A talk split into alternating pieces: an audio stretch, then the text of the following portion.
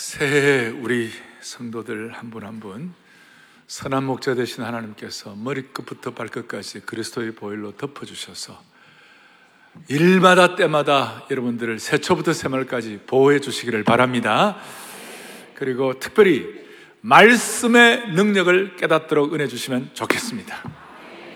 제가 이번 이렇게 일상에서 체험하는 예수님의 비유 말씀 시리즈를 시작하면서 제가 막 좀 이렇게 가슴이 이렇게 뛰어요. 그 이유가 뭐냐면 저는 79년도에 처음 우리 청년대학부 사역을 말씀을 전하기 시작해가지고 올해가 41년째 설교를 하고 있어요.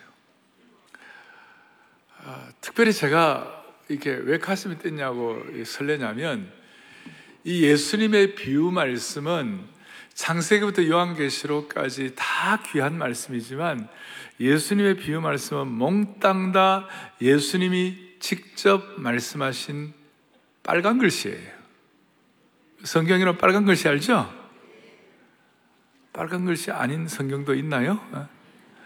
그래서 이 빨간 글씨는 직접 하신 말씀이기 때문에 제가 이 내용들을 말씀 전체가 다 귀하지만 제가 이번에 한 절 한 절 또 한 단어 한 단어 더 깊이 이렇게 천착해서 말씀을 여러분들과 나눌 거라고 생각하니까 가슴이 막 뛰는 거예요. 자, 오늘 제 첫 시작이 비유의 말씀을 문을 여는 시간인데 하나님 나라 역사의 비밀, 일반 역사의 비밀도 깨닫고 하나님 나라 전체 역사의 비밀도 깨닫고 뭐 이렇게 하나님 나라의 역사의 비밀에 눈을 뜹시다 이렇게 말할 수가 있겠습니다. 오늘 본문은 마태복음 13장이고 마태복음에는 예수님의 위대한 세 가지 설교가 나와 있습니다. 혹시 아시는지 모르겠는데 마태복음 5장에서 7장까지 뭐가 있죠? 산상설교, 산상수훈이 있고 또 마태복음 24장과 25장에 보면 감람산 설교가 있습니다. 예수님 사역 마무리하면서 중요한 메시지를 종말에 관한 것까지 말씀을 하고 있습니다.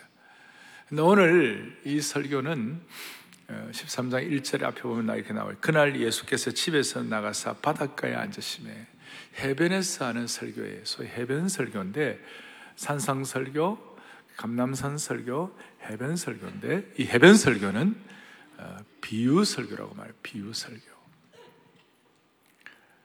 그리고 이 비유 설교를 13장에는 씨 뿌리는, 이제 다음 주를 본격적으로 다룰 텐데 씨 뿌리는 설교부터 시작해가지고 마지막 그물의 비유까지 해서 7가지 비유가 여기에 있습니다.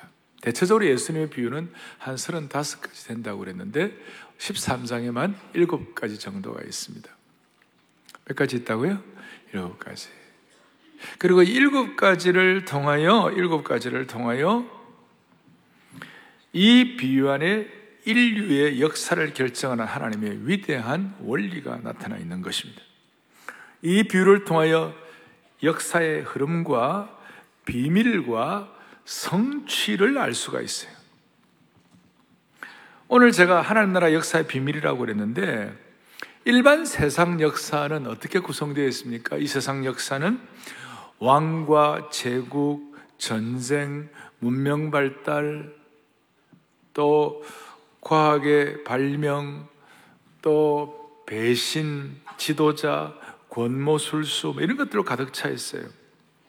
그런데 7가지 비유를 통하여 우리는 하나님의 관점에서 역사를 새롭게 바라보는 멋있는 렌즈를 낄 수가 있어요. 그래서 이 말씀드리면서 여러분들 다 역사를 바라보는 새로운 말씀 비유의 렌즈를 한 번씩 다 장착하시기를 바랍니다. 빨간 렌즈를 끼면 다 빨갛게 보이고 파란 렌즈를 끼면 다 파랗게 보이듯이 하나님 나라 역사를 바라보는 새로운 렌즈를 끼면 지금 우리가 맞이하고 있는 수많은 참 이 4차 산업혁명 그리고 지금 고령화 시대, 또 세대 간의 갈등, 또 어떤 분들은 지금 대한민국의 지금 다이나믹 코리아, 한국의 역동선이 이제 끝났다, 뭐 그렇게 평가하는 교수님도 계시고, 그리 땅은 지금 수축사회, 위축사회가 돼가지고 동종교배가 이루어지고 있다. 말이 좀 어렵죠? 그러니까 옛날에는 계층 간의 점포가 다 가능했는데 요새는 그냥 좋은 아파트는 아파트끼리 게이트 만들어 놓고, 옛날에는 아무리 좋은 아파트라도 거기 게이트는 없었잖아요. 그러니까 게이트 만들어 놓고 본인들끼리 살고 뭐 이렇게 한다. 뭐 이런 사회 속에서 우리가 어떻게 하나님 나라 렌즈를 끼고 이 땅에서 하나님의 사람으로 뚜벅뚜벅 걸어갈 것인가, 그 숙제가 이 말씀 속에서 해결되기를 원합니다. 자, 그러니까 이 말씀과 내 삶이 연동돼야 한다는 뜻이죠. 그래서 먼저 첫 번째 생각할 것은, 우선 제가 오늘 이렇게 가슴도 뛰고 또 치밀어오는 감사가 있는 것은, 저 같은 경우는 이 비유의 말씀을 여러분과 나누는 것 자체가 정말 너무 놀랍고, 또 우리 모두가 다 이 비유의 말씀을 깨닫는 것이 너무나 큰 축복이다. 할렐루야. 첫 번째는 뭐라고 되어 있으니, 뭐라고 할 수 있냐면, 예수님의 비유를 깨닫는 것이 얼마나 놀라운 일인가. 근데 독특한 것은, 예수님이 여러 군중들 그리고 무리가 다 있을 때에는 비유로만 말씀하시고 그걸 설명하거나 해석은 해주지 않으셨어요. 그러니까 그 비유를 일반 사람들이 깨달을 수가 없었어요. 35개의 비유를 그냥 말씀만 하시고 해석은 구체적으로 안 하시고 덮어두셨어요. 예를 들어 씨 뿌리는 비유 같은 경우는, 씨를 뿌렸는데 씨 뿌리는 자가 길가에, 돌밭에, 가시나무에, 옥토에 뿌렸다. 그런데 어떤 길가에 뿌린 씨는 새가 와서 먹어버렸다. 이 정도 말씀하시고 해석은 해주지 않으셨어요. 그런데 오늘 우리들은 이 말씀을 통하여 이 말씀의 깊은 신비와 비밀을 깨달을 수 있는 것이 얼마나 놀라우냐, 이 말씀이에요. 그래서 오늘 주님 뭐라고 말씀하셨는가? 10절 다 같이 보겠습니다. 제자들이 예수께 나와 이르되 어찌하여 그들에게 비유로 말씀하시니까? 왜 비유로 말씀하시고 그걸 구체적으로 그 비유 안에 포함되어 있는 내용들은 다 설명하지 않으십니까? 이렇게 하니까 11절, 계속 11절 대답하여 이르시되 천국의 비밀을 아는 것이 너희에게는 허락되었으나, 자, 그들에게는, 외인들에게는 허락되지 않았다. 외인은 너희들에게는 이 비밀을 깨닫고 해석되고 알아들을 수 있는 그 은혜를 주셨지만 일반 외인들에게는 허락하지 않았다. 그걸 마가복음 4장에서는 조금 더 이런 식으로 부연 설명을 하고 있어요. 마가복음 4장 11절을 보죠. 이르시되 하나님 나라의 비밀을 너희에게는 주었으나 외인에게는 모든 것을 비유로 한다. 하나님 나라의 비밀을 제자들과 이 말씀 앞에 이렇게 이 말씀을 통하여 하나님의 백성들이 된 그 사람들에게는 이걸 깨닫고 해석하게 해주었지만 외인들에게는 이게 모든 걸 비유로 끝난다. 그러면서 이게 하나님 나라의 비밀이다. 비밀이다. 이 비밀이라는 말이 시크릿이란 말보다는 헬라어로 무스테리온 그래가지고 미스터리, 무스테리온에서 영어의 미스터리하다는 말, 신비란 말이 여기서 나왔어요. 왜 신비한가? 외인들에게는 이게 그냥 안 깨달아지는 거예요. 또 해석이 안 되는 거예요. 이해가 안 되는 거예요. 그런데 그리스도의 백성들, 제자들에게만 이것이 깨달아지는 거예요. 그러니까 이게 너무너무 신비하다는 거예요. 오늘 우리가 이 말씀을 깨닫는 자체가 하나님의 크신 신비 안에 들어온 줄 믿으셔야 되는 것이에요. 무슨 말이냐? 여러분, 이 세상 사람들이 막 진리를 깨달아 보려고 애를 쓰고 수고하고, 그 다음에 막 그냥 돌을 닦고 억만금을 갖다 바치고 자기를 막 수행하고 면벽 구현을 하고 온갖 것을 다 해도 이것을 깨달을 수 있는 것이 아니고, 뭐 세상의 어떤 원칙이나 법칙 이런 것들은 그렇게 하면 깨달을 수 있을지 모르지만 하나님 나라의 이 놀라운 것은 신비한 것이다. 이것은 하나님께서 그 비밀에 대해서 영안을 열어주셔야만 가능한 것이다. 그래서 오늘 14절에서 뭐라고 말씀하고 있는가? 강조 14절에 보죠. 이사야의 예언이 그들에게 이루어졌으니 이르시되 너희가 뭐예요? 듣기는 들어도 깨닫지 못할 것이 뭐예요? 보기는 보아도 알지 못하리라. 그런데 어떤 사람은 그 말씀 한 절 한 절이 내 마음에 교훈을 돼가지고 깨달아지는 거예요. 오죽하면 마태복음 11장 25절에 하나님 나라와 천국의 비밀이 너무 신비하고 이 비유가 비밀이기 때문에 인간의 실력과 능력과 재능으로서 깨달아질 수 않는 거에 대해서 이렇게 설명하고 있어요. 같이 보죠. 그때에 예수께서 대답하여 이르시되 크게요. 천지의 주제이신 아버지여 이것을 지혜롭고 슬기 있는 자들에게는 숨기시고 어린아이들에게는 나타내심을 감사하나이다. 아멘. 이 천국의 비밀, 신비한 것을, 복음의 비밀을 그 당시에 가장 똑똑하고 지혜롭게 여겨졌던 사람들, 예를 들어 바리새인과 서기관들은 깨닫지 못하고 오히려 무명의 사람들, 심지어 어린아이처럼 마음이 순전하고 청결한 자들만 깨달을 수가 있다. 마음이 겸비한 자들만 깨달을 수 있다. 그래서 이 비밀의 말씀이 깨달아지고 은혜를 받는 사람들은 주로 나타나는 공통적인 현상이 뭐냐면 주님 내가 뭔데 이걸 깨달을 수 있습니까? 아니 주님 내가 어떻게 하면 좋습니까? 주여 내가 어찌하면 좋습니까? 이런 고백들이 공통적으로 나타난다는 것이에요. 그래서 이것이 너무 신비하고 영안이 열려야 되기 때문에 바울은 고린도전서 2장 13절에 말하고 말씀하시는가 보죠. 우리가 이것을 말하거니와 사람의 지혜가 가르친 말로 아니하고 오직 성령께서 가르치신 것으로 하니 영적인 일은 영적인 것으로 분별하느라. 자, 영적인 일은 뭐라고요? 영적인 것으로 분별하느라.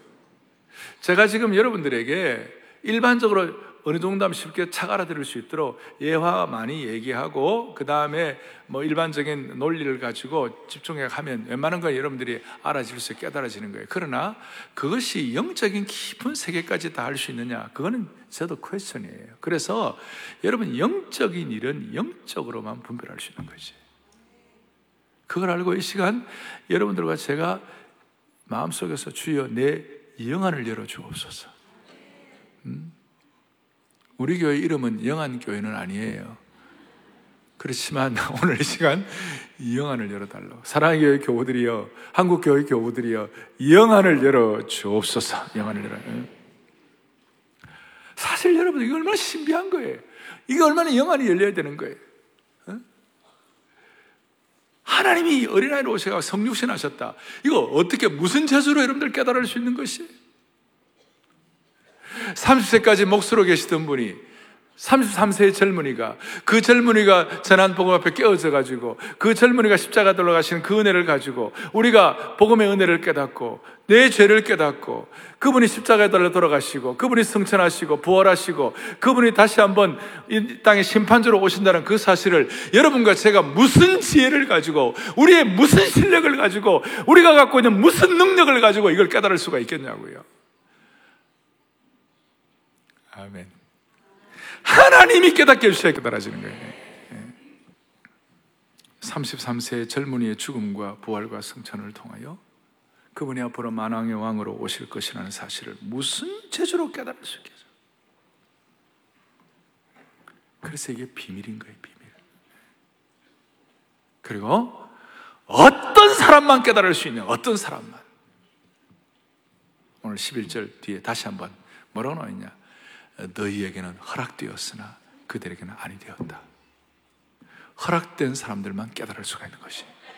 그리고 영적인 세계에 들어오고 비밀 세계에 들어오면 딱 두 종류의 인생에 영적인 은혜를 깨닫도록 허락된 사람과 허락되지 않는 사람과 둘 중에 하나예요. 이 안아주심의 본당에서 말씀을 듣는 여러분 가운데는 허락되지 않는 사람이 한 명도 없었으면 좋겠습니다. 영안에 눈이 열리기를 바라는 것이에요.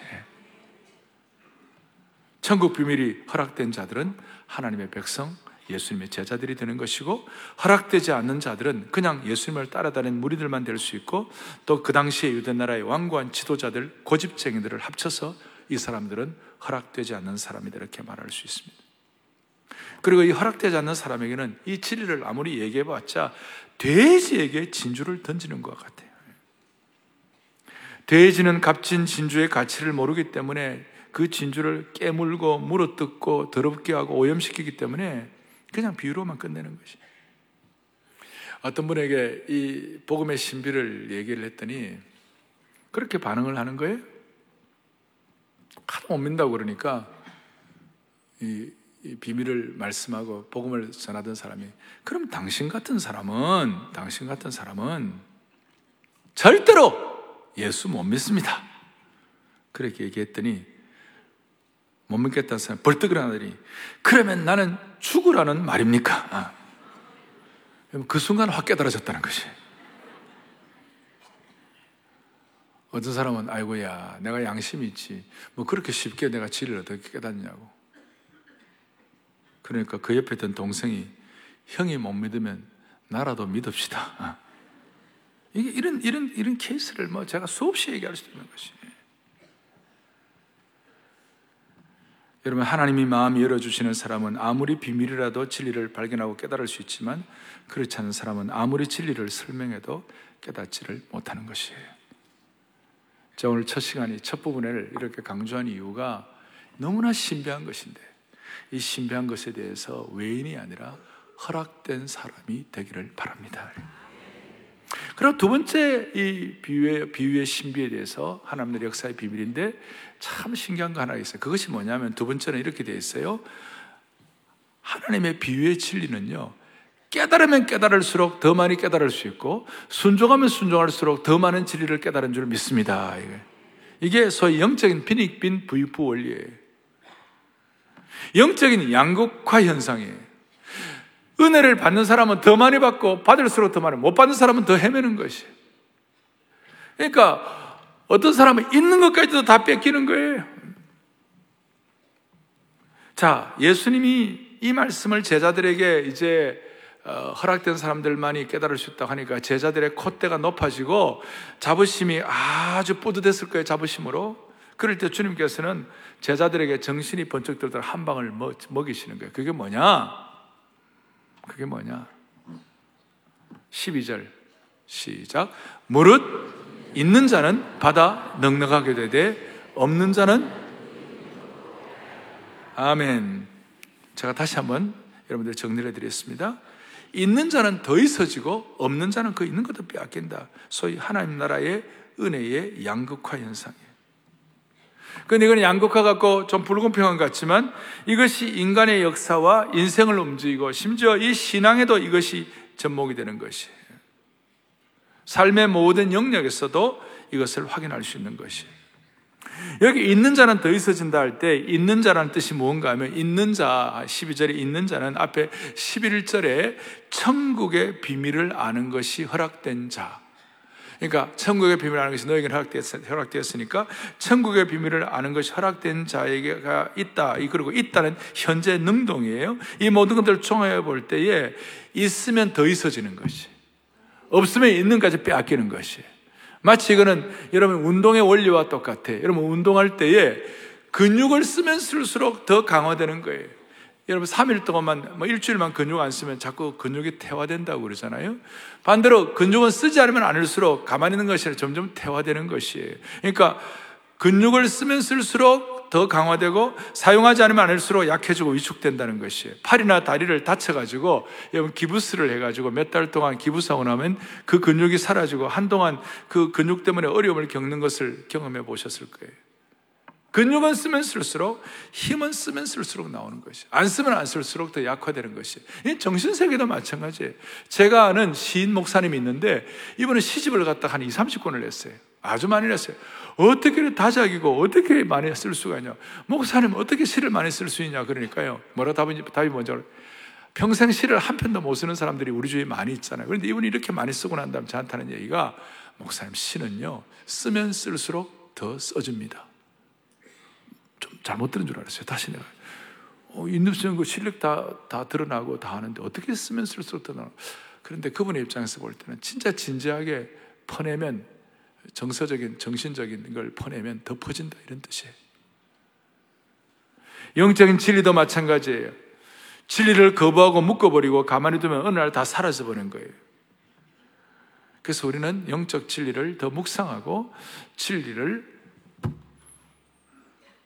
계속 듣고 공부하면서, 오늘 같은 경우는 35가지 비유를 통하여 사랑의 교회에 속한, 말씀을 듣는 모든 주의 백성들에게, 모든 분들의 영적인 근육이 더 강화되기를 바랍니다.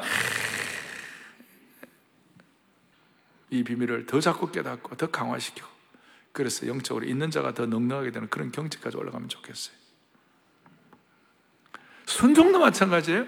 우리가 순종을 깨달으면, 순종하면 할수록 근육이 더 강화되고, 순종하는 근육이 더 강화되고, 그런데 순종하지 않으면 않을수록 근육이 약화되고 지리를 빼앗기게 되고 사라져버리게 되는 것이, 이게 여러분 세속 역사에도 똑같이 반복이 되는 것입니다. 역사적으로 진리를 순종하는 나라일수록 더 강해지고 그 공동체와 개인이 더 축복이 된 것이, 그리고 진리를 순종하지 않는 나라의 힘은 점점 약해지는 것이. 예를 들어서 19세기 말 대영 제국, 영국은요, 유나이티드 킹덤, 그 대영 제국은 해가 지지 않는 나라였어요. 뭐 그럴 수밖에 없죠. 뭐 호주까지 다 하고 캐나다까지 다 하고 영국 뭐 아프리카, 사우스 아프리카 다 전부 무슨 인도 뭐 전 세계를 다 가장 큰 것을 다 잡았잖아요. 그게 좋다나 보다를 떠나서 그때의 하나님의 말씀이 얼마나 왕성했는지, 스펄존 목사님의 설교 하면 하면 제대로 음향시설도 없는데 5,000명 이상 되는 강당에다가 말씀을 듣고, 그 영국의 말씀이 선포되고 영국의 말씀의 능력이 강화되고 그럴수록 영국의 나라는 더 했는데, 이제 말씀이 약해지고 힘드니까 이제는 영국의 브렉시트, 뭐 영국도 뭐 어떻게 될지 모르겠어요. 대로마 제국이 하나님 말씀 받아들여가지고 복음의 역사 앞에 로마 제국이 백기를 드니까 로마에 얼마나 영적으로 강화되는지, 로마의 법, 로마 제국, 로마의 힘, 로마의 도로, 로마의 제도들이 강력하게 강화됐지만, 말씀 무시하고 그냥 말씀 약화시켰더니 나중에 하루아침에 바바리안들, 게르만족에게 그냥 로마가 쇠퇴하게 되는 것이에요. 그때 쇠퇴할 때는 원로원의 지혜나 로마의 강력한 법이나 로마의 아피아 가도나 로마의 제도가 아무런 힘을 발휘할 수가 없었어요. 로마뿐입니까? 러시아가 복음의 진리를 놓치고 기독교의 진수를 빼고 종교의식의 껍데기만 남아있을 때 러시아는 혁명을 경험할 수밖에 없었던 것이, 미국도 마찬가지예요. 미국도 지금 복음의 역사가 약하다면 미국도 힘들게 될 거예요. 대신 조그만한 나라 네덜란드 같은 나라는 그 나라의 수상, 그 나라의 총지도자를 목사로 세웠어요. 아브라함 카이퍼라는 위대한 신학자예요. 일반 은총의 원리에 대해서, 그리고 하나님 나라 전체에 대한, 그 당시에 그 하나님 나라의 역사의 비밀에 눈뜬 수많은 네덜란드의 신학자들이 배출되고 강력하게 하나님 나라 비밀에 대해서 선포되고 말씀의 깊이가 강화될 때 수면보다 더 낮은 수많은 약점이 있는 네덜란드가 얼마나 부흥을 하는지, 지금도 네덜란드는 작은 나라지만 그때 부흥의 유산을 먹고 살고 있는 것이에요. 별로 아멘도 안 하시고 막 그냥 할람하고 말람 말고 그냥 해. 원리는 뭐냐? 원리는, 진리는 쓰면 쓸수록 강화되는 것이, 쓰지 않으면 쓰지 않을수록 점점 약화되는 것이, 개인도 마찬가지예요. 개인도.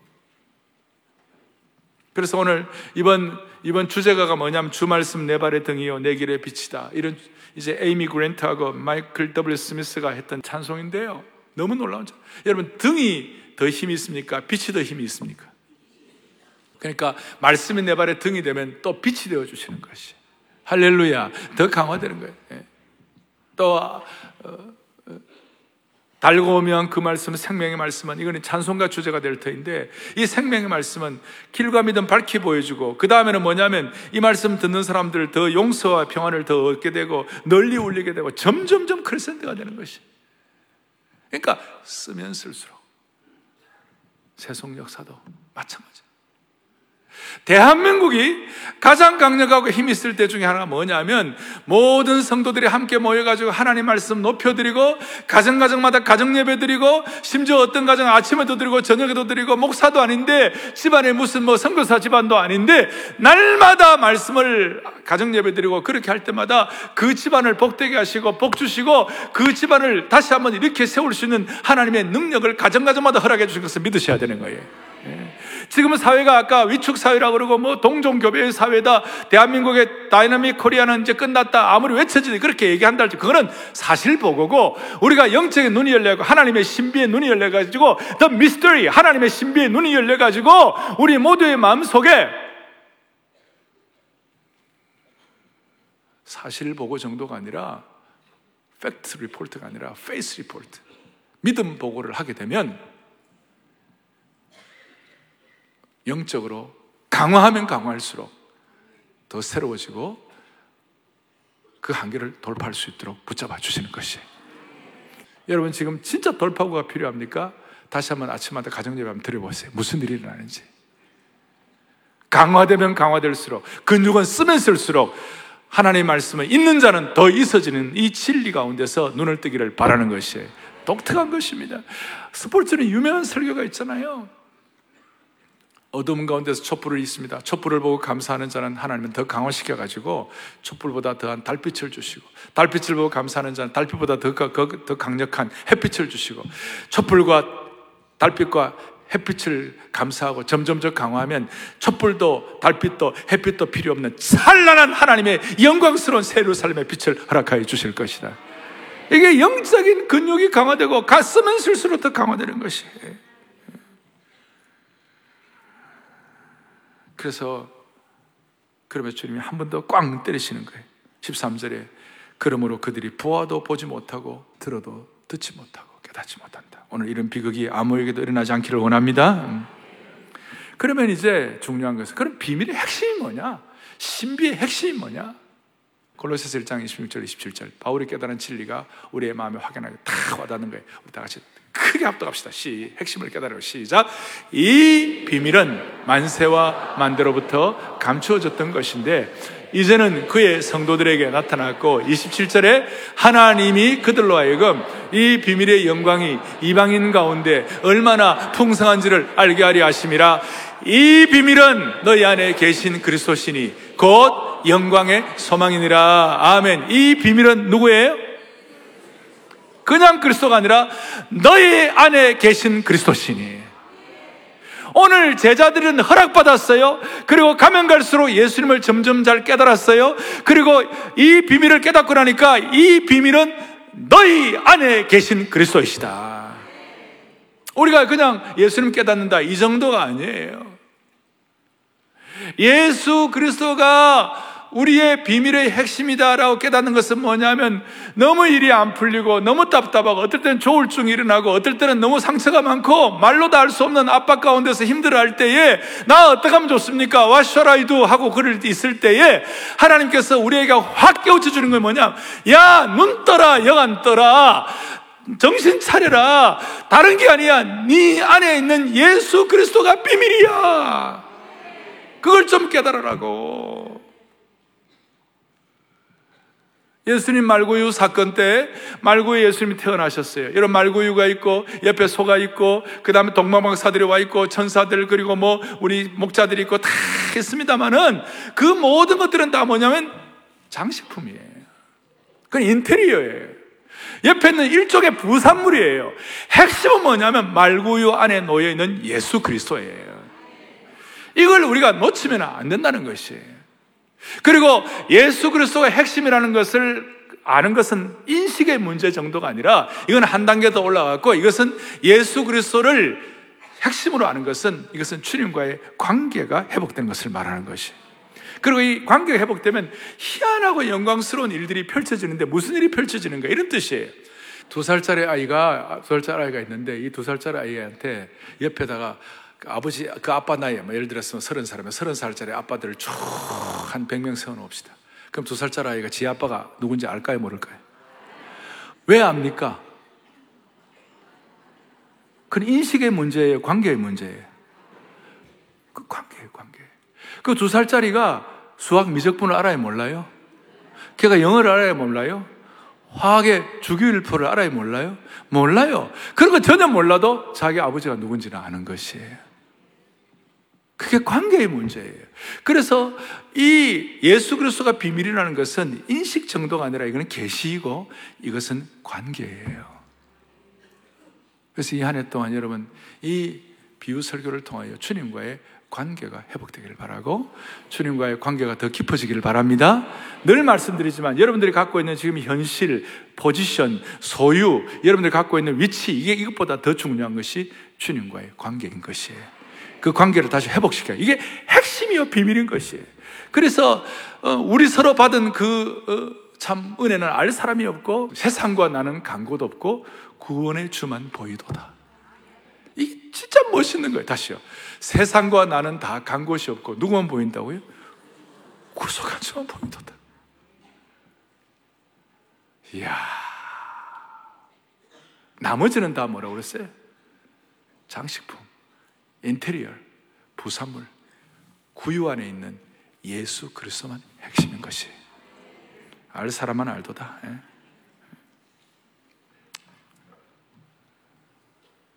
그러니까 이제 거기에 이제 이런 걸 다 정리를 하고, 그런데 15절에 아주 흥미있는 내용이 나와 있어요. 15절이 뭐라고 나와요? 15절을 같이 우리 또박또박 보겠습니다. 함께 보죠.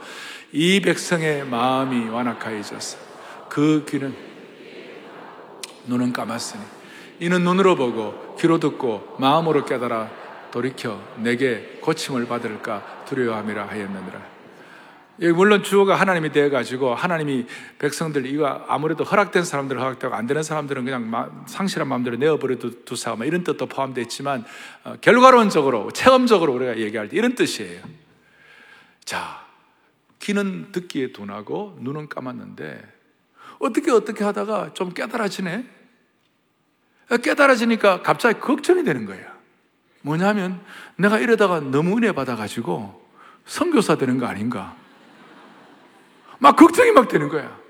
그에게 귀로 듣고 마음으로 깨달아 돌이켜 혹시 내가 고침을 받을까 두려워함이라. 여러분, 이게 진짜 예수님이 비밀이 되고 세상과 나는 간 곳 없고 구속한 주만 보이게 되면요, 그 차원은요 우리가 상상할 수 없는 차원이 되는 거예요. 상상할 수 없는 수준이 되는 거예요. 그게 얼마나 대단한지, 얼마나 멋있는지, 적당한 은혜를 받은 사람은 죽어도 깨달을 수 없는 영광스러운 수준이 있는데, 그 수준에 대해서 바울이 늘 고백한 거예요. 이게 38선이에요, 38선. 빌립보서 3장 8절. 자, 시작. 또한 모든 것을 해로 여기면 내 주 그리스도를 아는 지식이 가장 고산하기 때문이라. 내가 그를 위하여 모든 것을 잃어버리고 배설물로 여기면 그리스도를 알고 그 안에서 발견되는. 8절 뒷부분에 그를 위하여, 앞에 거는 다 생각하지 말아요. 내가 그를 위하여 모든 것을 잃어버리고 뭐로 여겼다고요? 배설물. 죄송합니다, 개똥으로 여겼다는 거예요. 그 이유는 그리스도를 얻고 주님 안에서 발견되게 한다. 이게 너무너무 고상하다는 거예요. 바울이 어떤 사람입니까? 당시 최고의 집안의 성골이었고 학문에 통달한 사람이었어요. 얼마든지 세상 나름대로의 즐거움과 수준과 고상함과 클래식과 아치와 아름다운 취미와 이거 얼마든지 할 수 있는 사람이에요. 우아한 취미를 할 수 있는 사람이에요. 근데 그걸 전부 다 뺏어.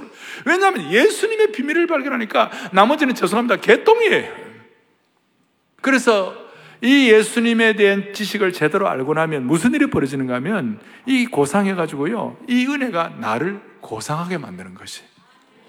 다시, 나를 뭐하게 만든다고요? 고상하게, 나를 너무나 고상해지는 거예요. 이렇게 이 은혜를 갖고 있는 공동체도 고상해지고 나라도 고상해지는 줄로 믿습니다. 그러니까 예수 그리스도를 아는 지식이 편만하기 때문으로 말미암아 이 나라가 고상한 수준으로 올라가기를 원합니다. 높은 수준으로.